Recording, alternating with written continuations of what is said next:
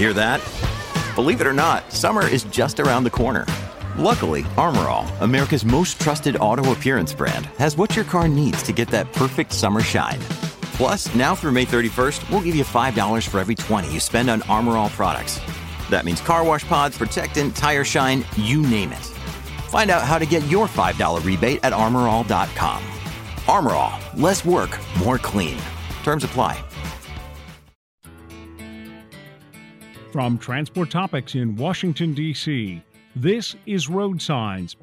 And now here's your host, Michael Freeze.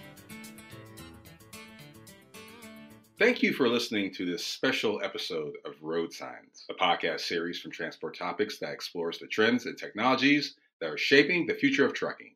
Before we dive into today's episode, we'd like to invite you to subscribe to Transport Topics, where you can receive exclusive access to our top 100 lists quarterly magazines, and other news surrounding the trucking industry. To subscribe, visit ttn.ws forward slash TT subscribe. You can also text TT subscribe to 571 622 0001 to become an official member of Transport Topics. That's 571 622 0001. In this episode, we will ask the simple question What does it take to start a trucking business? It may be a simple question, but the answer is complex. That was the premise of our new Transport Topics Road Signs workshops. Throughout the industry, there's new obstacles every day, from workforce and business development to broken links in the supply chain. With our road signs workshops, we open a direct line to you, the industry professional and the problem solver. With a live Q&A, we allowed our listeners to get engaged and walk away with answers and solutions to their business problems. In this episode, we'll give you a glimpse of our first how to workshop that focuses on starting and growing your own trucking business. If you are a soon to be or an existing trucking business owner, this debut of Road Signs is for you. To get a better understanding of this question, we spoke with John McGee, founder and president of John McGee Trucking, as he shares his 30 plus years of business experience. Let's take a listen. Welcome to our very first Road Signs Workshop. My name is Michael Freeze. I am the features editor with Transport Topics, and we are pleased today to start off our first Road Signs Workshop. We're really excited to have this next guest. Our topic for this workshop is how to start your own trucking business. And we have a person, when we first approached this, this gentleman uh, about this project, he was very happy to do that. He said he had said to us that the, the two things that he likes to talk about is trucking and running a business. So he is a perfect guest for this inaugural workshop. His name is John McGee. He is the, the founder and the president of John McGee Trucking LLC out of Northern Louisiana. He, he had founded that in 1991. Started off as uh, one man in one truck, and he has now built his business over 30 years from his humble beginnings of that one truck, one man operation, uh, JMT as we as, as, we like to call it.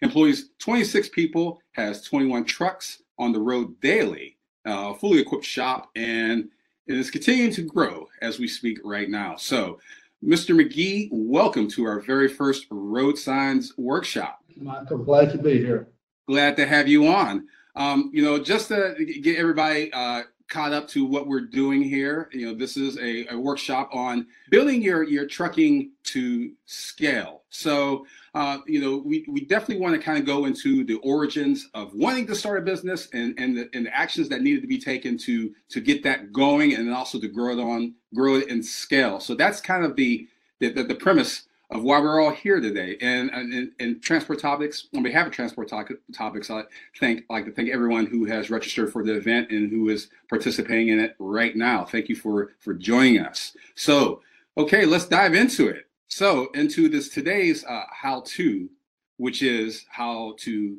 build a, a, a trucking business. We want to kind of, we want to go off into that the high level uh, plan of what you need to do. And step one of that particular plan is, is writing a business plan. you know, we all have uh, ideas of writing business plans. Um, you know, whether it's for a trucking business or a lemonade stand. So, I mean, there's there's whole there's a whole bunch of uh, ideas to get across and get them organized. The, uh, of course, to identify your goals and also to articulate your value proposition. So, you know, you kind of want to get those all in together. So, uh, Mr. McGee, what our first question to you is, you know, how did you go about your business plan when you first wanted to start this business? When I when I first started, I was in the logging, and like you said, I was one man, one truck, and my basic plan was just to work. Mm-hmm. I uh, I had no aspirations or dreams of you know, hiring any help or being any bigger. I was just going to get up every day, find a customer, and work for them. And then as the opportunities came, you know, as far as the business plan, when we started hiring drivers, we had transitioned into the oil field in the early 2000s. And I guess the biggest business plan we had was financing. You know, we would go to the bank, talk to the bank, and you could we would show them on paper. We didn't really have a formal business plan, I guess, up until about four years ago.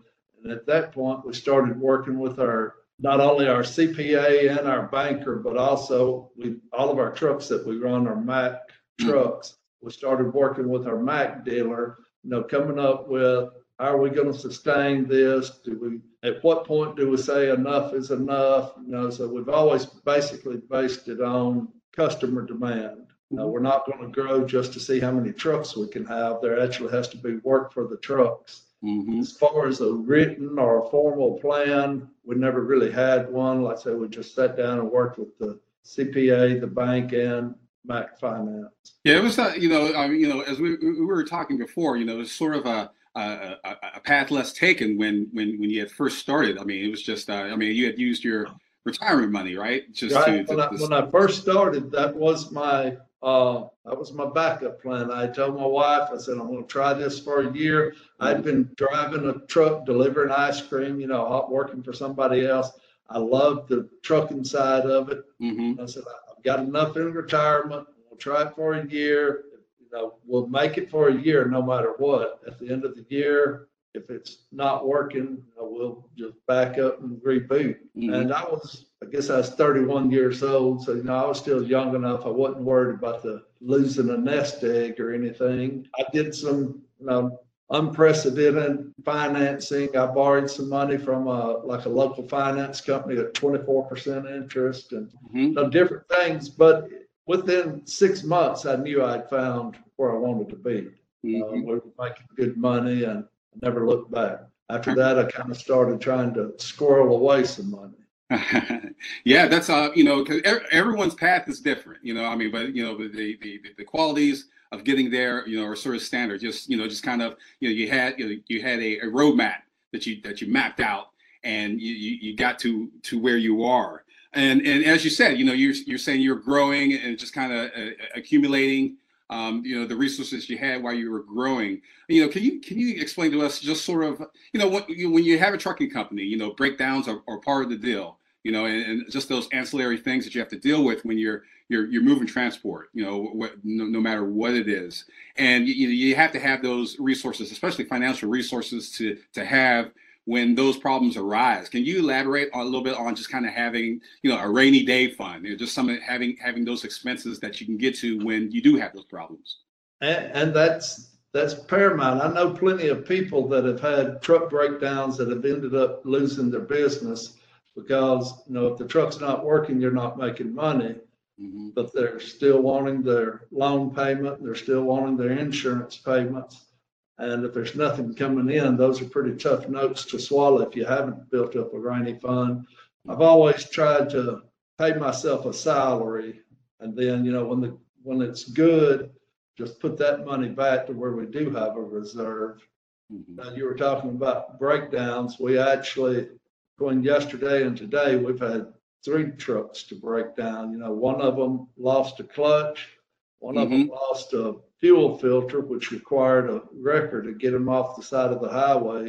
And then the third one, the drive line came out. And we run, you know, new equipment. I mean, nothing we have is older than a, four years. Nothing we have's got more than 300,000 miles. and it's got we got a full shop and all, but breakdowns still happen. And we're blessed that we have you know enough trucks to where we don't lose work if we have a breakdown. We just mm-hmm. lose the truck availability, but we were able to get them in, get them all three. Well, we're waiting on the clutch right now, but we are able to get the other two trucks already back up and going. But without the wherewithal, you know, without the funds, if you will, to cover it, especially on a smaller operation. I mean, it's it's catastrophic. I've always kept tried to keep 90 days of uh, cash in reserves just for emergencies like that. You know, John, just uh, you know, I, I just kind of want to uh, dig a little bit, a little bit deeper into into your answer before we move on. Um, you know, you said you know getting repairs. You know, as a, an operation such as yours, you know, with the with the trucks that you have, I mean, do you do you have an in-house maintenance, or do you use do you go to a third party to uh, you know fix you know maintenance issues? We've got two full-time mechanics. Uh, the way we work, and we work local slash regional. I mean, everything we do is with, or 98% of what we do is within 150 miles of our shop. Okay. So all of our trucks come back to the shop at least six nights a week. You know, we have three trucks that'll stay out, you know, once or twice a week. They'll stay out one or two nights. Mm-hmm. But our scheduling is such that the shop gets to see every truck at least one day a week, you know, while the shop is open.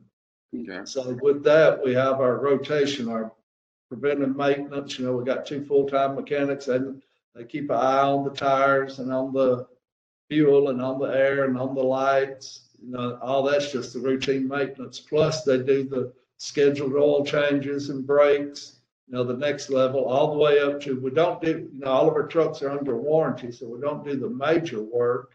But mm-hmm. anything that we can do, just like the clutch, you know, we'll do that in house. So yeah, we mm-hmm. do it probably 85% of our uh, maintenance is done in house. But the only thing that goes outside is warranty work. Okay.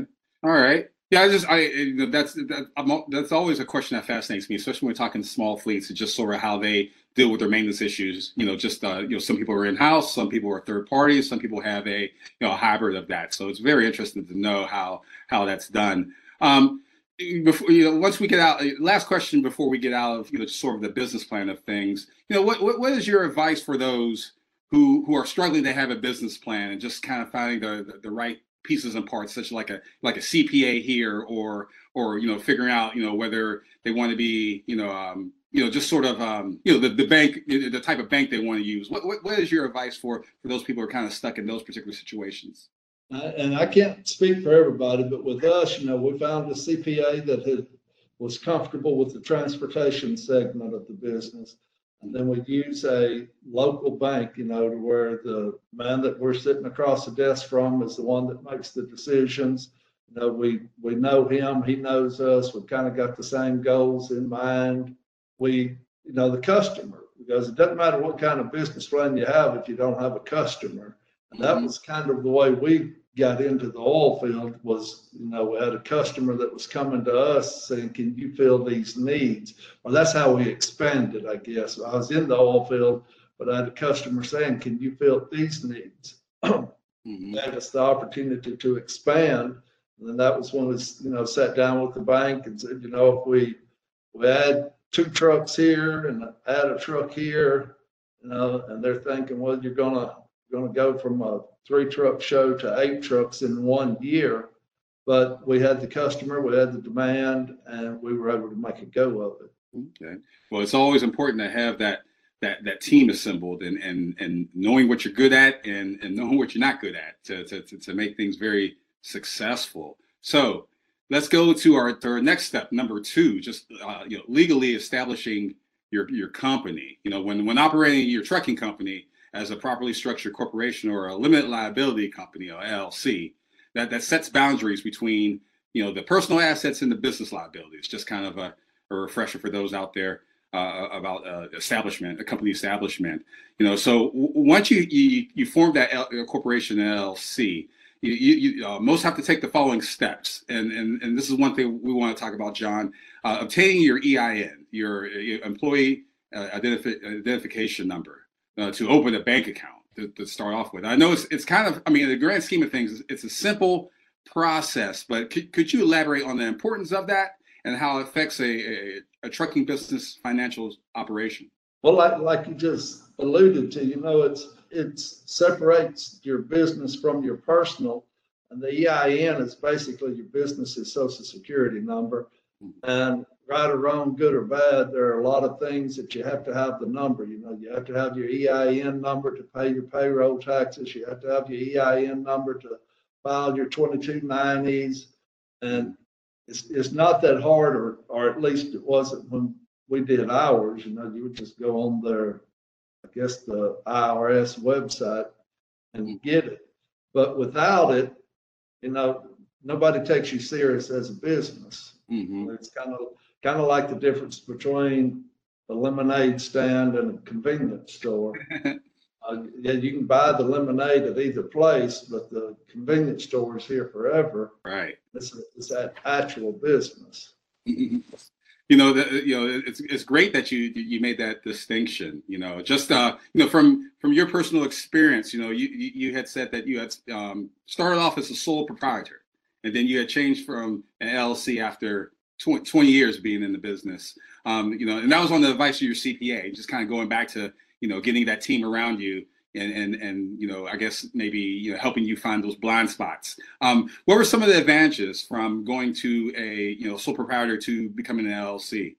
Well, with us, you know, while I was the sole proprietor, it was just me, but so the sole proprietor, and I don't remember all the schedules, but on the taxes, you know, we were being taxed on hundred percent of the profit, whereas once we became an LLC and I was on a, I took the same payroll, but I didn't have to pay the social security taxes on the profit. You know, we just paid the uh, capital gains taxes on the profit of the company every year.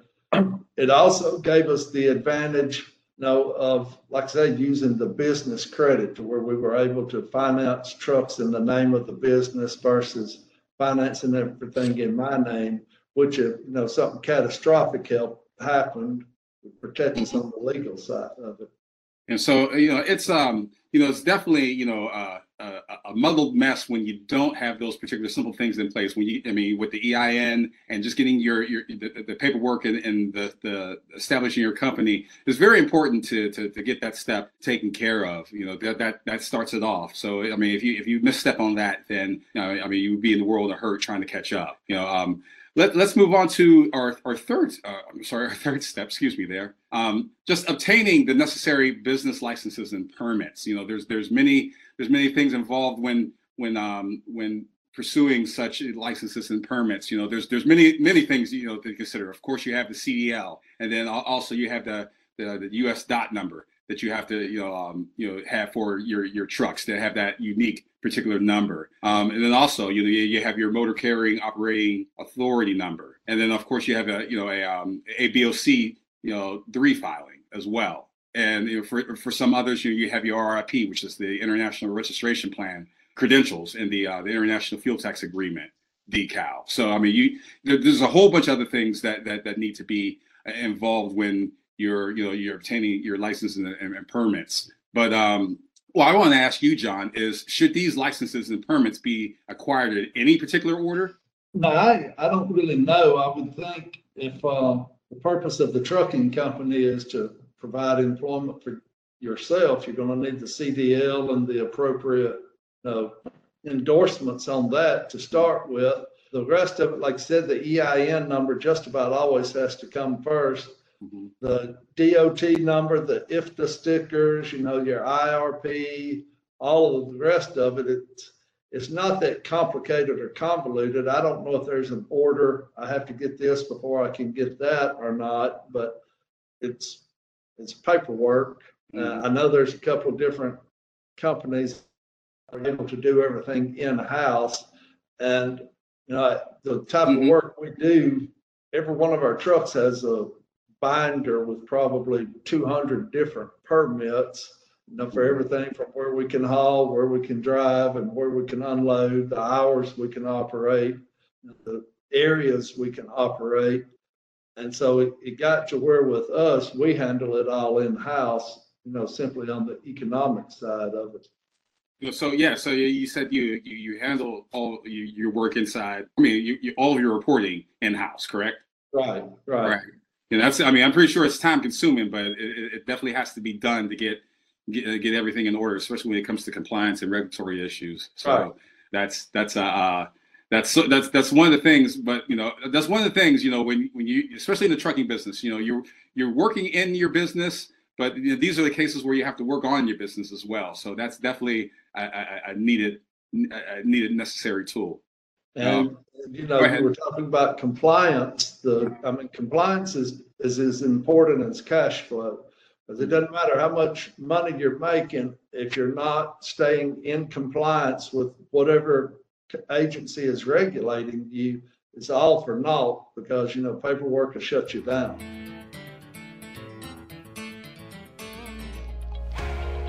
Hello, Road Signs listeners. Dan Ronan here from Transport Topics. I'm here to tell you about our new extended cuts of the Road Signs podcast. If you like what you learn here, I think you're going to really love this. So, what is the Road Signs extended cut? Well, instead of ending the recording and saying our guest farewells, we're keeping our expert guests around for an extra one or two questions to gather a deeper, fuller picture of the influential topics in transportation.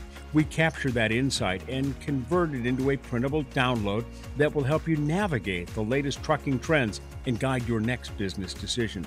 Considering the easy, linkable, and printable format, you can keep the extended cut for your next big meeting, send it to your friends and colleagues, or pack it up for your next big conference. So, how do you get the latest download? Well, it's real simple. Visit ttn.ws forward slash extended cut. That's ttn.ws forward slash extended cut. Another day is here, and you're ready for it. What to wear? Check. Breakfast, lunch, and dinner? Check. Planning for what's next and how to save for it? That's where Bank of America can help. For your financial to-dos, Bank of America has experts ready to help get you closer to your goals. Get started at one of our local financial centers or 24-7 in our mobile banking app. Find a location near you at bankofamerica.com slash talk to us. What would you like the power to do? Mobile banking requires downloading the app and is only available for select devices. Message and data rates may apply. Bank of America and a member FDIC.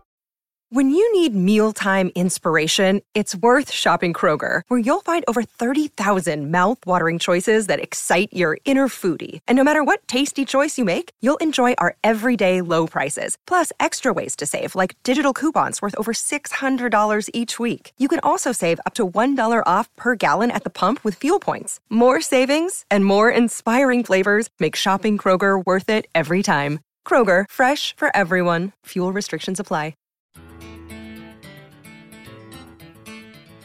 Growing a, a trucking business is starting a trucking business. You know, you have your business plan, you established your company, you you you're taking care of your licenses, licenses and permits. Now, you know, we're we're at the one man, one truck stage of this right right now. You know, we're we're going to, you know, buying versus leasing the the right equipment. There's many fleet owners uh, and and prospective um, you know owner operators who um, who are, are, are battle with that question. You know, the ones that I've talked to, you know, about, about buying equipment versus leasing equipment. And, you know, the, the proper equipment can make the difference between success and failure.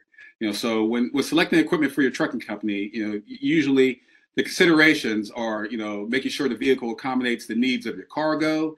And, and also, like I just mentioned, you know, realizing whether it is feasible to lease or, or buy your equipment. So, I, I know, John, you've been in this for 30 years, so I know you have a lot to say uh, buying versus leasing. So wh- where do you stand in all this?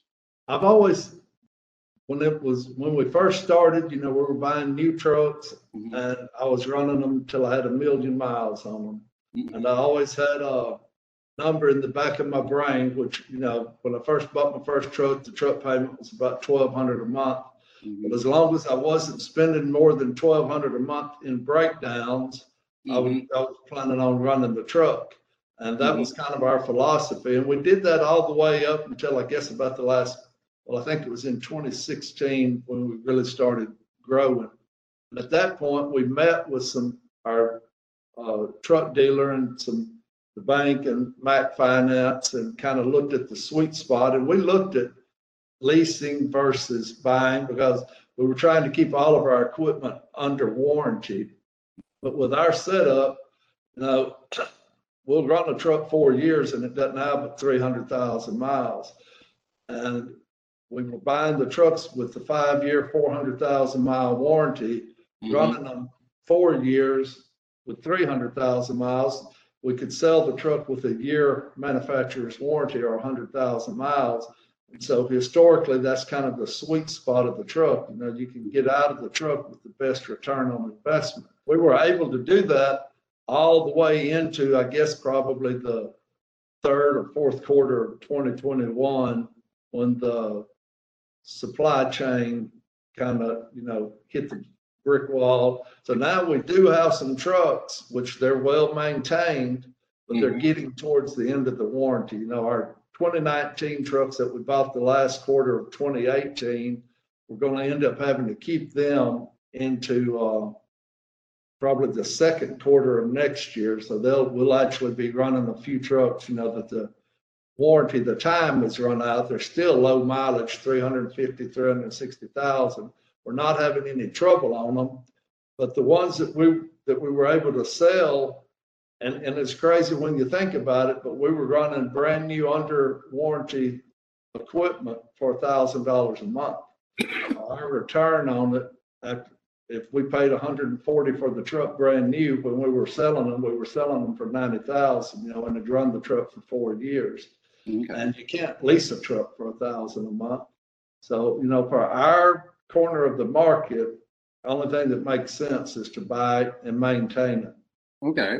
Okay. Yeah. It's just um and also with the with the with the trailers, you you buy them new as well? Well, yes, we buy our trailers new. Now the trailers are a little bit different story because probably 70% of what we haul is salt water, and salt water is corrosive.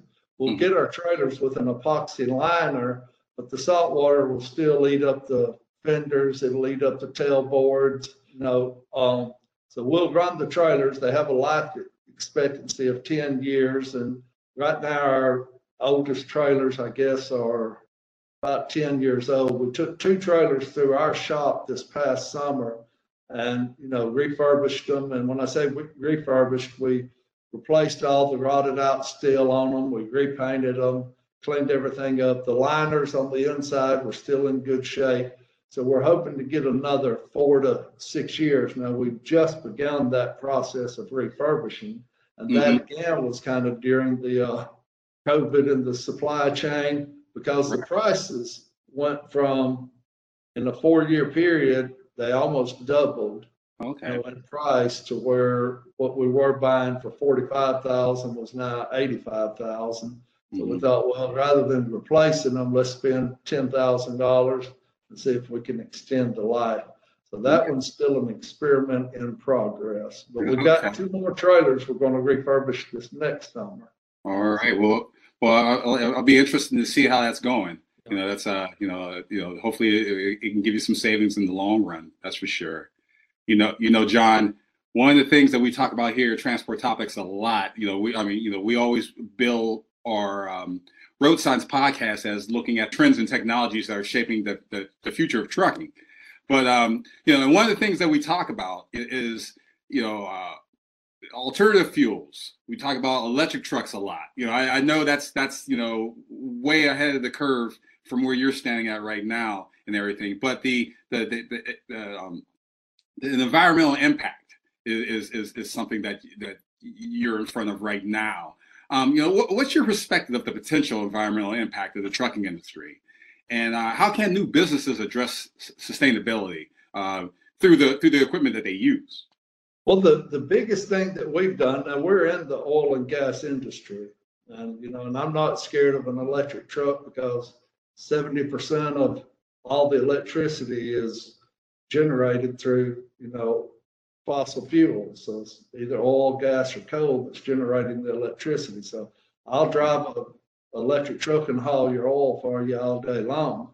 But the biggest thing that we're able to do, simply because of the expense of getting into you know, some of this hybrid trucks, the electric, the hydrogen power, whatever, mm-hmm. and then you have to totally revamp the shop to be able to even you know work on them or do anything with them and have a whole different skill set as far as your technicians mm-hmm. but the biggest thing we've done is we started specking our trucks you know to to run cleaner to uh, get better fuel mileage you know to be a little bit safer of a truck.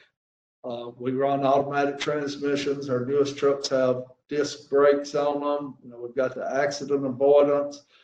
Where the business we do, a third of our time is sit sitting idle, you know, with the PTO pump running. So our fuel mileage isn't, you know, real great because, mm-hmm. like I said, a third of the miles we're just idling or a third of the hours. But we have gone from 4.4 miles per gallon five years ago to, you know, 4.7 miles a gallon now, which that three tenths doesn't sound like a lot, right? But you know, spread out over three and three tenths on four and a half is twice of what three tenths on you know seven and a half or eight and a half would be. Right. So that has saved us, you know, not only in terms of the cost of the fuel and the maintenance on the truck, but also you know greenhouse gases, if you will. You know that's you know, it's very important, you know, to get those small gains, you know, because especially when you're you're talking about, you know, a, a, fleet of trucks, you know, those savings can accumulate, and you know, like you said, you know, two three percent is, you know, at, at, at first is nothing to sneeze at, but at the same time, you know, when you get those, you know, when you when you get that advantage per truck, you know, that that that, that fuel savings, you, you'll you'll be able to realize that and see that, and uh, you know, so it's it's it's one of those things that those small steps turn into big advantages eventually. So you know that's uh, you know it's great that you you definitely keep an eye on that and and and an eye on the future as well. You know, so you know because you know EVs are coming. you know whether whether some like it or not. So, but um, but yeah. So you know, so right there we have we have our equipment. We we decide what we want to do with our equipment and you know in our trucks to see if they're you know feasible and and um, you know we can have some cost savings and fuel consumption savings along the way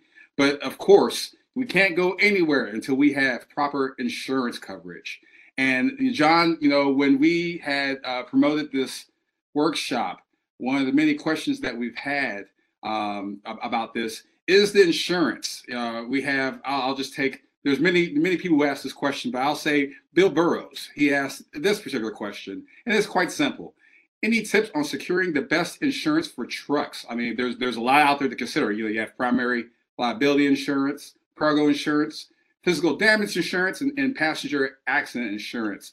How do you navigate through all that? Well, it, it goes back to what you had said earlier, Michael. You know, you, what you can do yourself, you need to do it yourself, but you also have to have enough sense to know what you need help doing. Mm-hmm. And you need to, you know, just like a good CPA, a good banker, you have to have a good insurance agent. And there's so many products on the market, you know, it's hard to do a do it yourself insurance. And I would just be so scared to try to do anything, you know, online insurance or anything like that, because mm-hmm. what defines a good insurance agent to us is I know he's going to show up on the day I write the check for the premium, but I want him to show up the day that I have a claim know, whether it's my fault or someone else's fault, when I need help, I need help. I don't want to, you know, call a one eight hundred number and get somebody that doesn't know me from the man in the moon.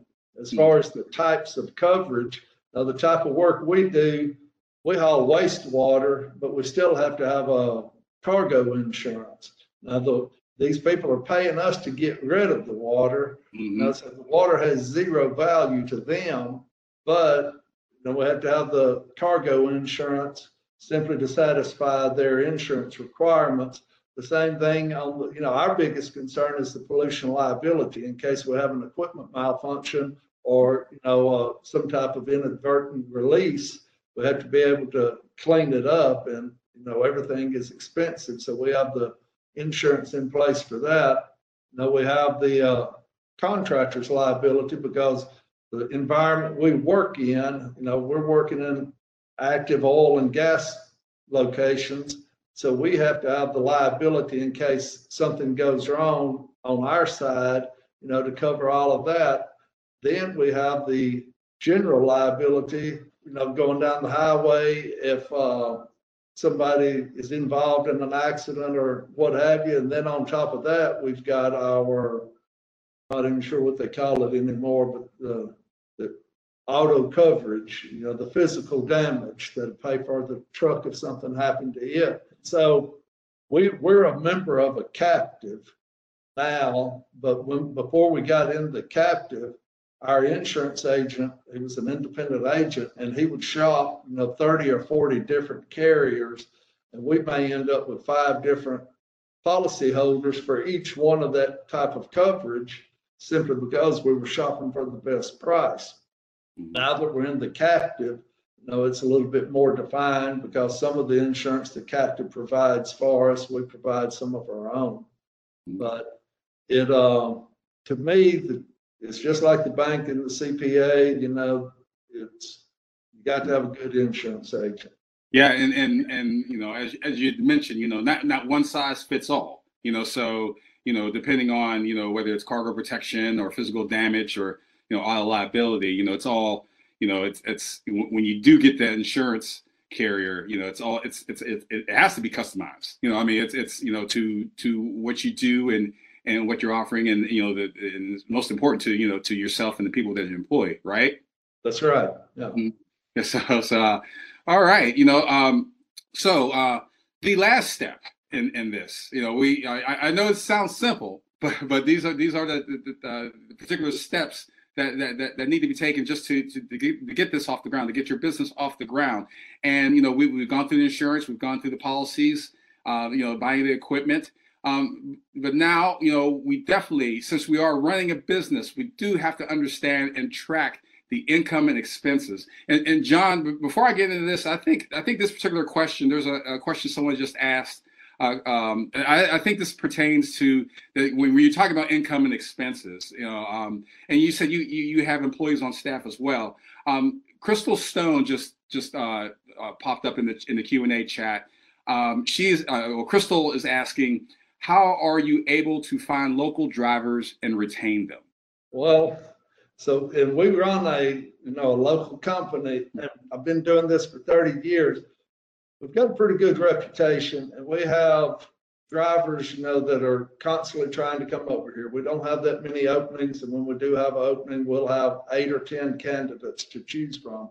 Most of ours come through reference, you know, like either I personally know them, or one of our drivers knows them and has worked with them. Mm-hmm. Any of them that come in, irregardless, you know, we do we do vet them. We have a uh, pretty good safety record, and we want to maintain that safety record. So we spend the extra money, you do a pretty good background check on them.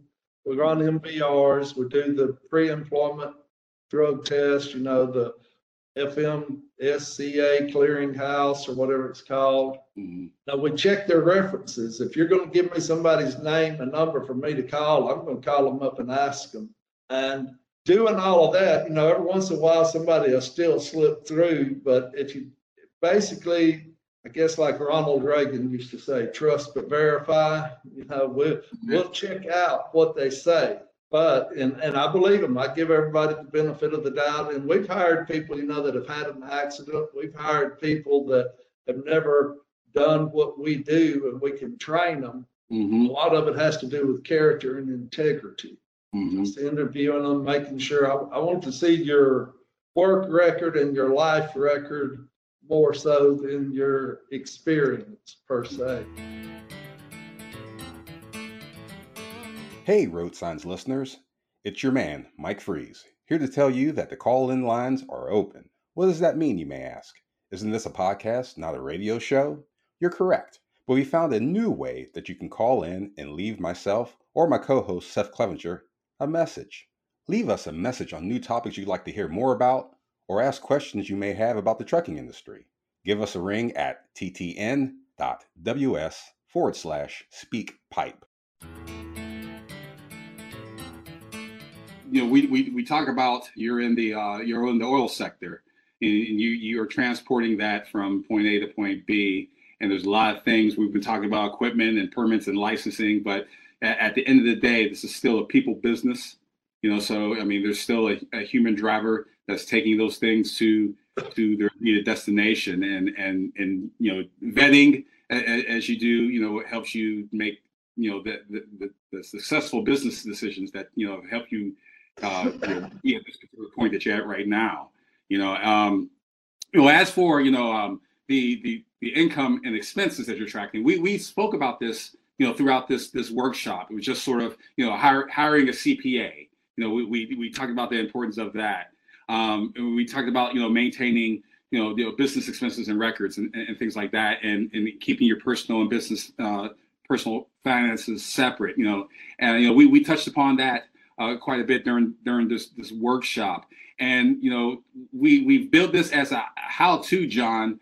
But you know, before we before we open it up to um, you know Q and A, let's let's talk about the why of, of of what you did. You know, just sort of the the why you truck why you starting a truck business. You know, because you know, 70% of all freight in the United States is, is, is currently transported by the trucking industry. And, um, in, in, in, that industry is supposed to grow 27% by the the, the end of this decade, I mean, by the next decade. And you know, such as yourself, you know, um, 91 percent of the trucking companies out there out, out here today have six or fewer trucks.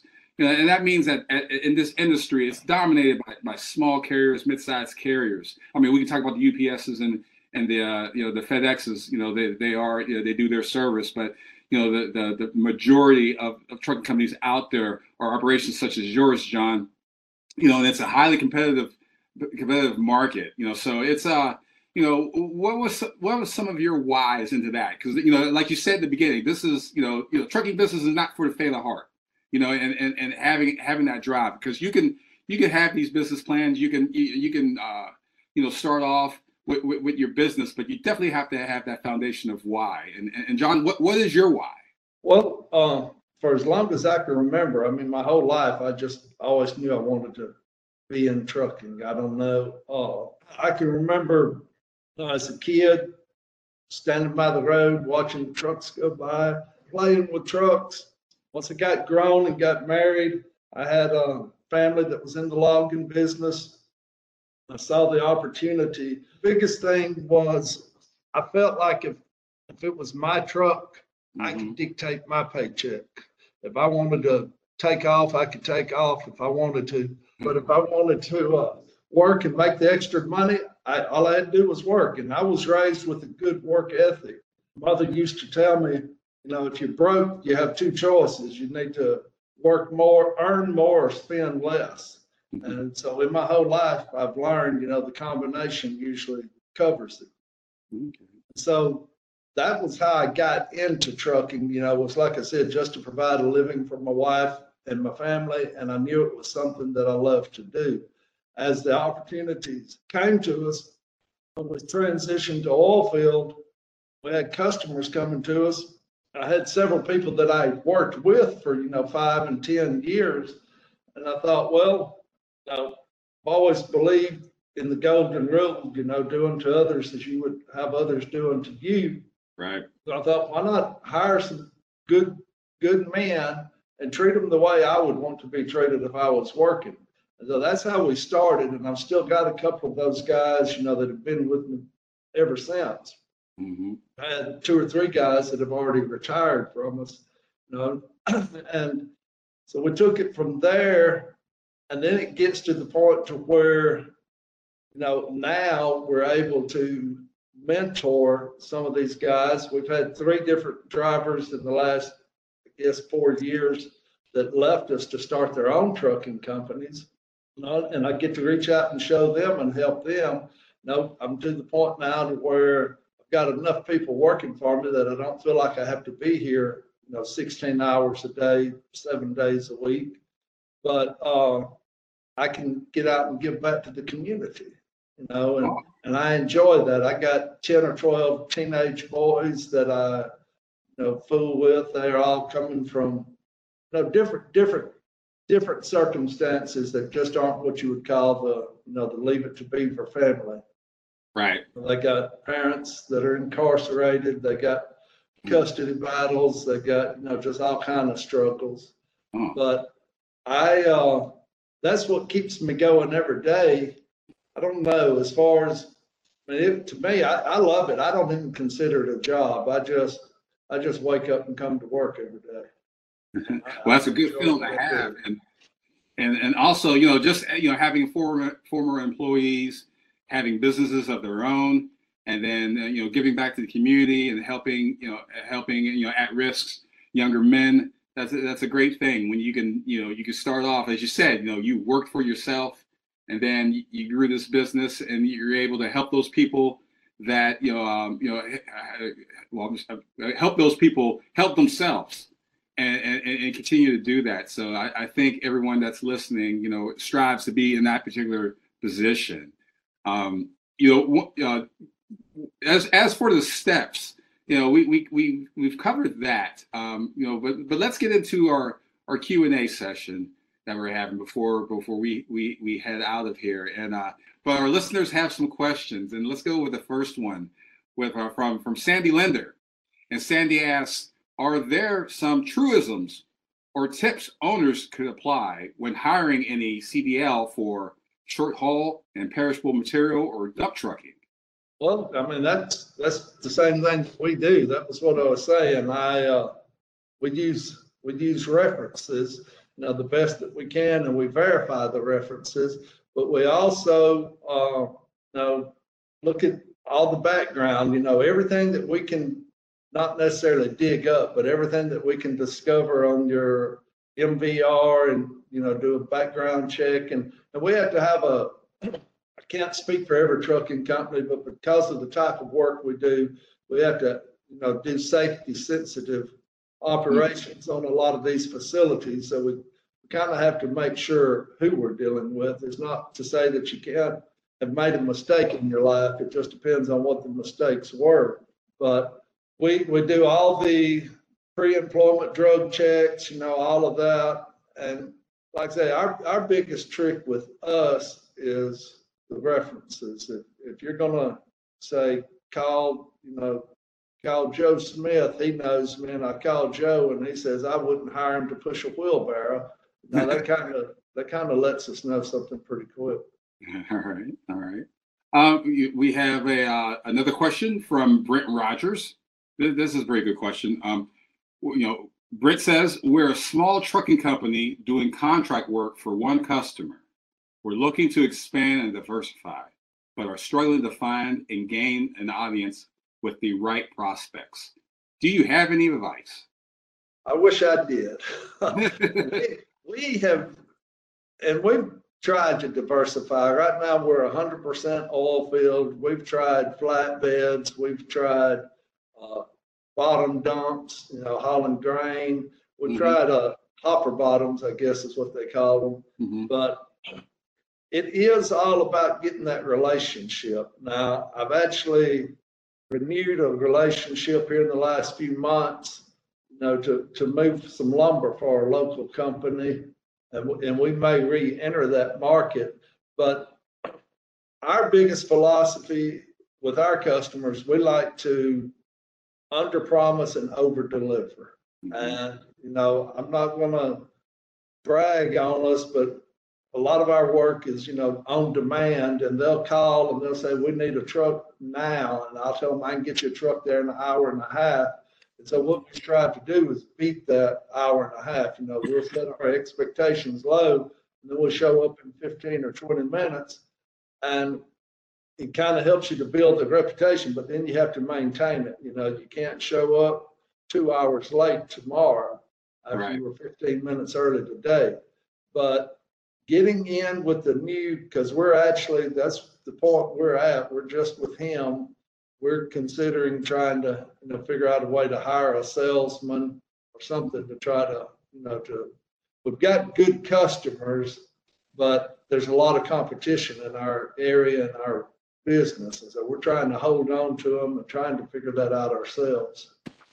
Okay. Okay. That's just, uh, well, well the, the, the, people listening right now to our to our um, workshop, the, uh, the questions are coming, and, and they're very good questions too. I have a few a few more, John, before I, before I get you out of here.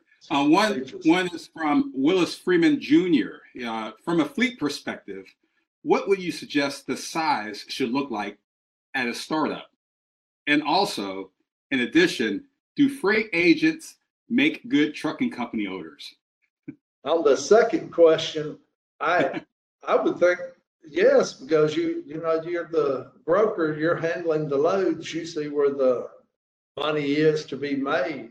Uh, as far as the size, like I said, we've always allowed customer demand to dictate our size rather than running out buying 20 trucks and then looking for somebody to utilize those trucks. You know, we started small, and as the customer demand was there, we would add trucks to meet that demand. Mm-hmm. But you know, like on the shop, we'd never had a. I was the in-house mechanic until we got. We weren't able to afford a mechanic until we got to eight trucks. You know, mm-hmm. so there is a sweet spot there. You have to have enough trucks to hire the help, but then you have to have enough work to pay for the trucks. Mm-hmm. So it's you know it's kind of a yin and a yang, but I would think a freight broker you know, would be able to see where the where the market was moving ahead of everybody else. All right. Well, I hope Willis has his answer there. That was, that was a pretty good question, Willis. Um, we we have a question from Steve. He wants to know about uh, your your business, John. Uh, do you have employee member benefits? Do, do you have uh, types of benefits that you do, do you uh, employ to your, your your staff? Yeah, we, we have real good benefits, I believe. Uh, all of our drivers, you know, we pay by the hour. We pay uh, over overtime once they hit their eight hours a day or 40 hours a week. The way our shifts work out, most of our drivers average between 56 and 63 hours a week. We work uh, 12 hour shifts, you know, they're either four on and two off, or five on, two off, or six on and two off. So the split and time it all averages out. We try to work a 11 to 12 hour shift. Then, uh, you know, we have, and the market kind of dictated this with us the last few years, but we have a 401k with a real good match. We have company uniforms. We have uh, we provide health insurance. We have safety bonuses every month. We have a production bonus, Christmas bonus, longevity bonus. We have these guys get to go home and be with their families every night. And our full-time drivers, you know, start out at about 70 to 75,000. But we, we also have drivers that, you know, all of our drivers have the option to work one of their off days, you know, till they run out of hours for the restart.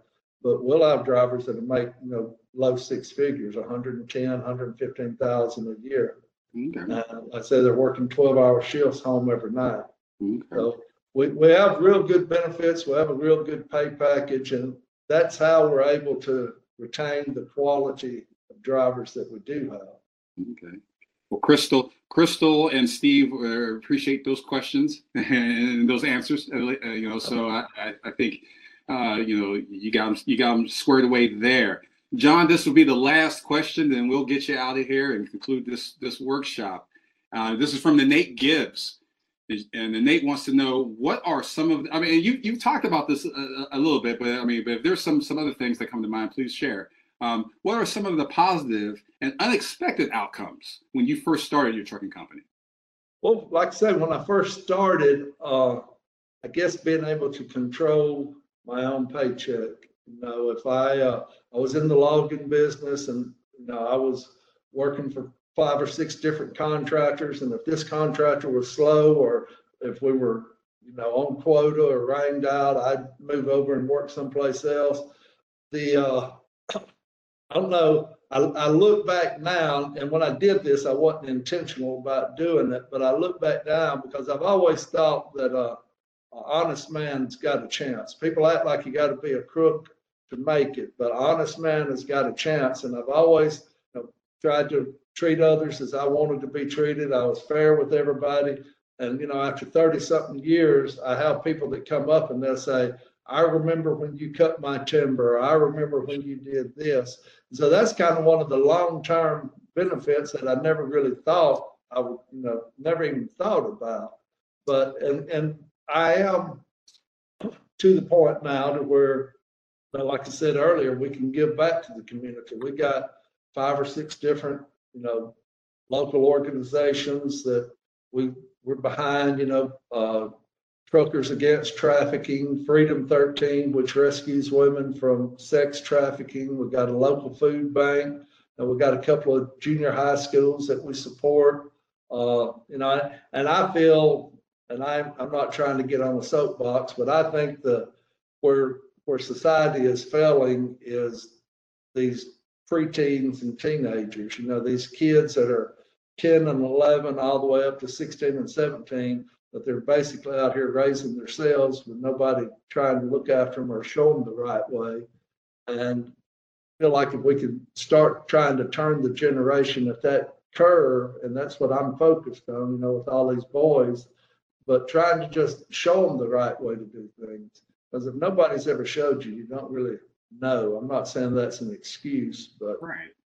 And, and that's one of the unforeseen, you know, benefits I've had from having this business. I've worked, I mean, I've worked a many a hundred hour week. You know, we I would drive 70 hours and then spend all day Sunday putting the truck back together that we had tore up so we could go back to work Monday. You know, and done that many a time. And it hadn't been easy and it's, you know, a lot of sacrifices. There's been weeks that I didn't get paid so I could pay the drivers, you know, and, and but that, that goes back to, you know, having a realistic budget that you're going to live on, you know, not thinking that you're some kind of gazillionaire or something and everything's, you know, peaches and cream. Right. But I don't have any regrets, you know, in it. I, I think looking backwards, because we've got a top of the chart CPA. I wish I'd had this CPA, you know, 20 years sooner because we don't, we've had him like 11 years, I guess. But the rest of it, I've always had good people around me. And, you know, I guess in the big picture, it's easy to look good when you're surrounded by good people. That's a that, that's a great way to uh, wrap a bow on this, John.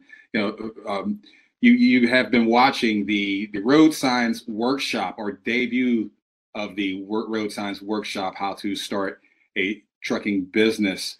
And we have John McGee as our guest to show us how. John, it was a pleasure having you on here and sharing your 30 years of experience and, and helping our listeners on, on the, the, the right path on, on starting a fleet. Thank you very much for your time. Thank you, Michael. I enjoyed it. And if there's anything else you need, just reach out and call me. Sure thing, sir. Sure thing.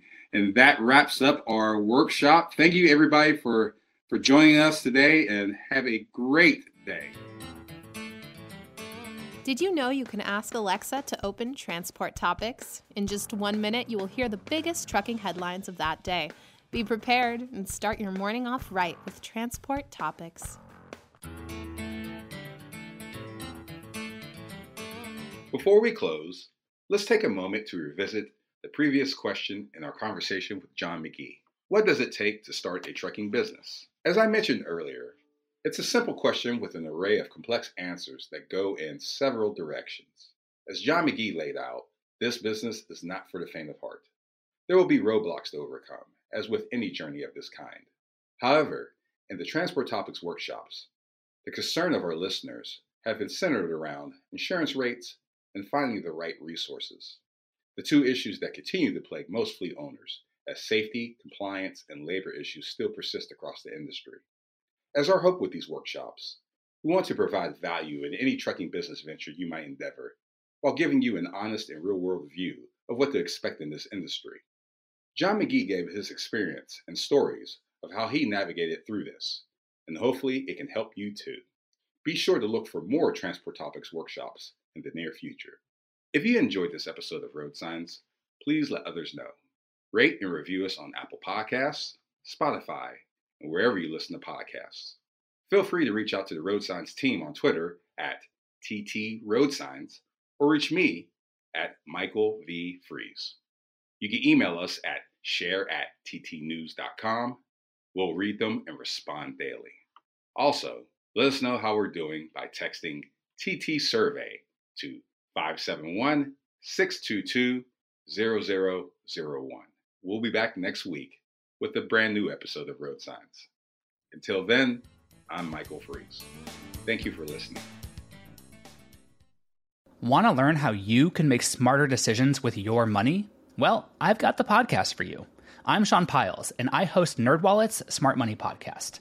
Our show features our team of nerds, personal finance experts in credit cards, banking, investing, and more. And they'll help you make the most of your money while cutting through the clutter and misinformation in today's world of personal finance. You'll get clarity on strategies to help you build your wealth, invest wisely, shop for financial products, and plan for major life events. Listen to NerdWallet's Smart Money Podcast wherever you get your podcasts.